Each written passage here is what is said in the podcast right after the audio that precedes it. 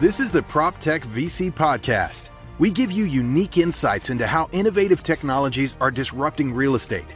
We interview top entrepreneurs, investors, and knowledgeable experts to share the inside scoop in this fast moving industry. It's hosted by leading PropTech VC Zain Jaffer. Let's dive into today's content. Tyler, when you walk units, you're coming in and you're giving a perspective the investor may not have. What are some red flags? What things do you catch? What things do you look out for that can kill a deal or seriously uh, impact the financial returns and your ability to to successfully manage the property?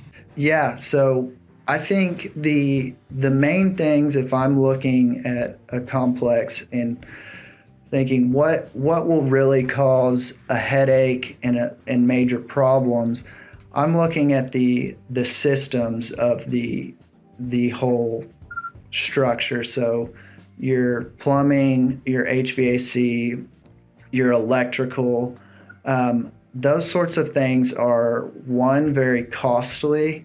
Um, two, they can be a very um, very large discomfort to your your resident who is essentially your customer. Um, if it's if it's hot, they and your AC doesn't work, they are very unhappy. And same if it's cold. Um, if their toilets aren't working and plumbing is messed up, it's going to make them very angry, and that affects your your retention rate and your renewal rate. So those are the things I think that you might have a really pretty property from the exterior and the curb appeal might be nice, but those kind of the things you can't see are are what can really cause problems down the road. Um, the cur- curb appeal is very important, and I think you kind of start from from the outside and work your way into the units, but it's that's that's easy to cure. It's much easier and less expensive than your main systems of the property and I think I think knowing how to, you know, take plugs off and identify what kind of wiring you have. If it's copper or aluminum, and aluminum might cause an issue that could be an insurance problem, this and that. I think those are that's an example of something that an investor and owner may not know, especially if they're new to real estate investing they might not know some of those pitfalls that you could run into or then like gaps in railings that are another insurance issue stuff like that. So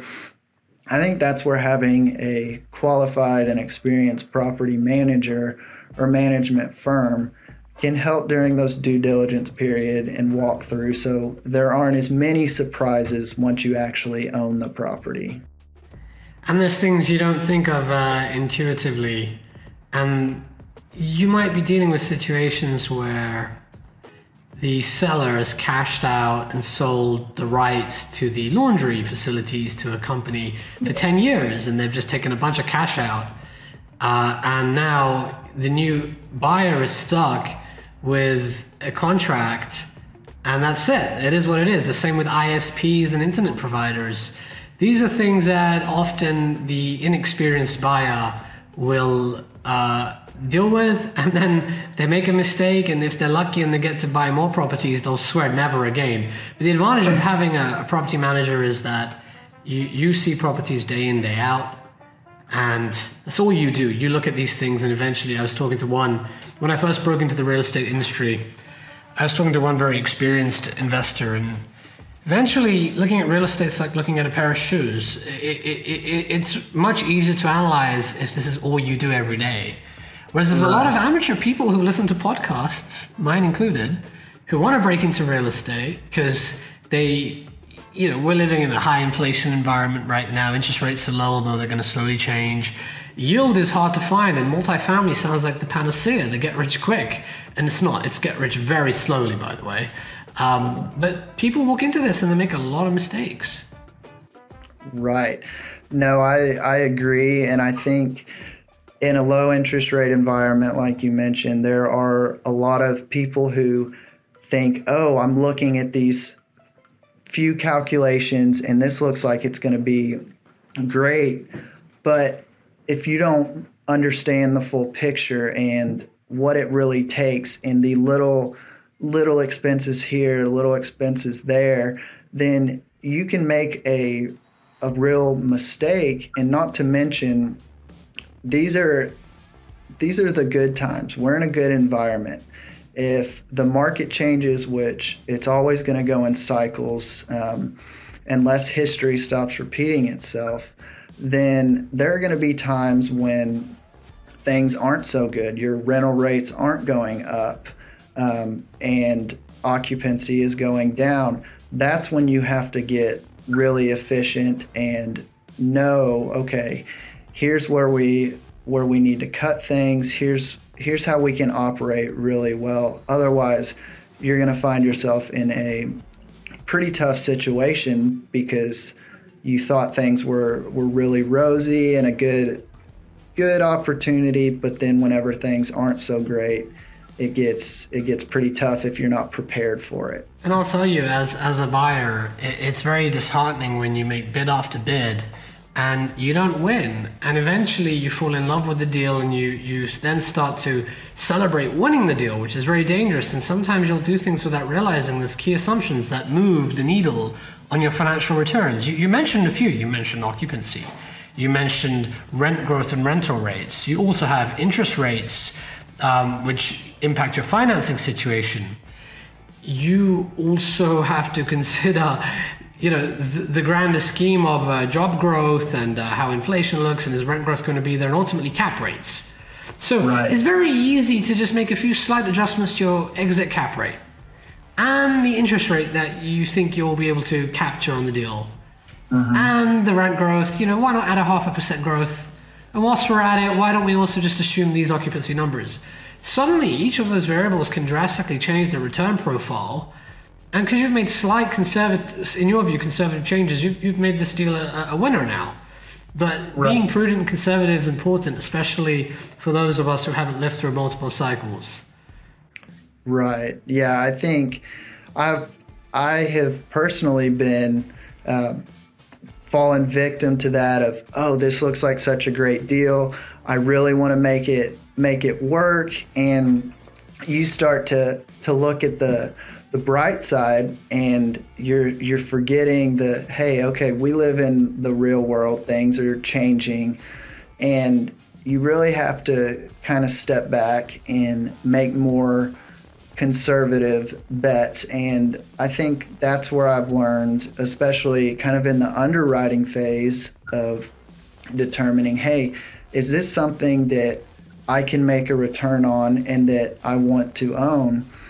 Um, being more conservative and planning for rougher times, if your numbers still work when doing kind of planning for that aspect, then they're really going to work and your return's really going to be good during the good times. So it's trying to find something that will work um, no matter what. And real estate is already um, good for whether it's an economic downturn or not, because think about it everyone needs shelter. Everyone needs somewhere to live. You might have rent increases and rent growth, and you might have downturns, but people still need a place to live, and they're more and more going to rentals and um, multifamily apartments because it's getting difficult to own a house, own and buy a house, especially for younger generations. Getting the equity required um, is just getting very hard, and that's why I think we've seen more of a growth in new development of apartments, and they've become a great asset for investors as well. And Tyler, what, what, I really like about you guys is you do do things differently to other property management firms. The way you approach things are different.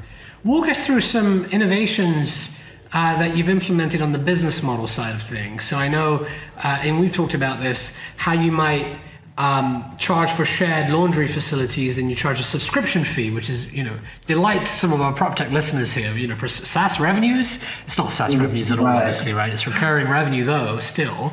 Um, and, and then you've also done interesting things with unit mixes. You know, you, you, you- you've sort of segmented some units and made them short term, or you've rented them out to students, or you've come up with really cool ideas with regards to managing occupancy and turnover in student property. So, could you give us some? Uh, could you share some of your uh, innovations and business model changes you've made to a property in the past? Sure. Yeah. Certain things um, we try to do, um, whether it's getting together and having a Monday morning meeting for 30 minutes or trying to just always be sharing ideas with each other. Um, and this can, this again goes all the way down because a make ready or a leasing agent could have just as good of an idea as the president of the company. So it really, really takes teamwork to get these things kind of rolling. But if you have like minded people who think creatively, that's really where you can come up with some cool ideas. And one of them that that you kind of alluded to that has been a big success was thinking about laundry. Um, what do people always have to do? And that's their clothes. It's already, if you're like me, it's already a pain to do your laundry if you have it right there in your um, in your apartment or your home. Well, having to take all your dirty clothes down to a laundry facility, um, either putting it on the hood of your car or whatever to get it there, it's not pleasant. Then fumbling around with quarters to put in a machine is a hassle as well. So we started thinking, what's something that would be really good and helpful and provide a benefit? And that was to goal number one is buy washer and dryers that we can include in the actual units themselves. And that's great because you're getting a roughly 10% payback um, on per month on what you paid for the equipment. And people we have found love to pay that extra money, and so you're you're growing your return very quickly. Another idea was okay, these laundry companies and laundry contracts can be very tricky. You get locked in for 10 years. They are taking a lot of the revenue, a lot of the fees, and it just it gets so watered down. And so where this idea came from is we started thinking, okay, we can buy these commercial washer and dryers for a laundry facility just like anyone else can. How do we make this easier um, to work with and where we capture all the revenue? And what we came up with was a subscription model um, similar to how most things we do now are, whether it's Netflix, a car wash, um, whatever it may be, they just automatically charge you and you can use it as much as you want. So we found that charging residents $40 a month and it's just included in their rent and they can go do their laundry as much as they want throughout the month and it makes our revenue go up substantially. And what you talked about you apply a cap rate to that and the whole value of your property goes up substantially. And the only the only thing that the owner is out is they have to pay for the equipment and appliances up front but it's really not substantial um, in the long run compared to the value you're creating so things like that as well as renting furnished units. Um, again, applying that 10% of the cost so you get that 10% return. Um, that's been great. And it can be things that are as simple as buying parking signs um, for reserved parking and getting an extra $20 a month for a sign you can move around. And it, it sounds small, but you have $20 a month and you have 40 residents that do that. Again, apply that cap rate, you're adding value and you're paying $20 to buy the sign and you never have to replace it. So little things like that, trying to think outside the box, and some people do them, some don't. Um, it's just it's it's little things like that, and I think also looking at some things happening in the technology world and a lot of these um, kind of financial startups and um, things that can increase resident retention or cash back or this and that. It's really cool to see some of those things start to come out in ways to integrate that and make make these properties more um, more just valuable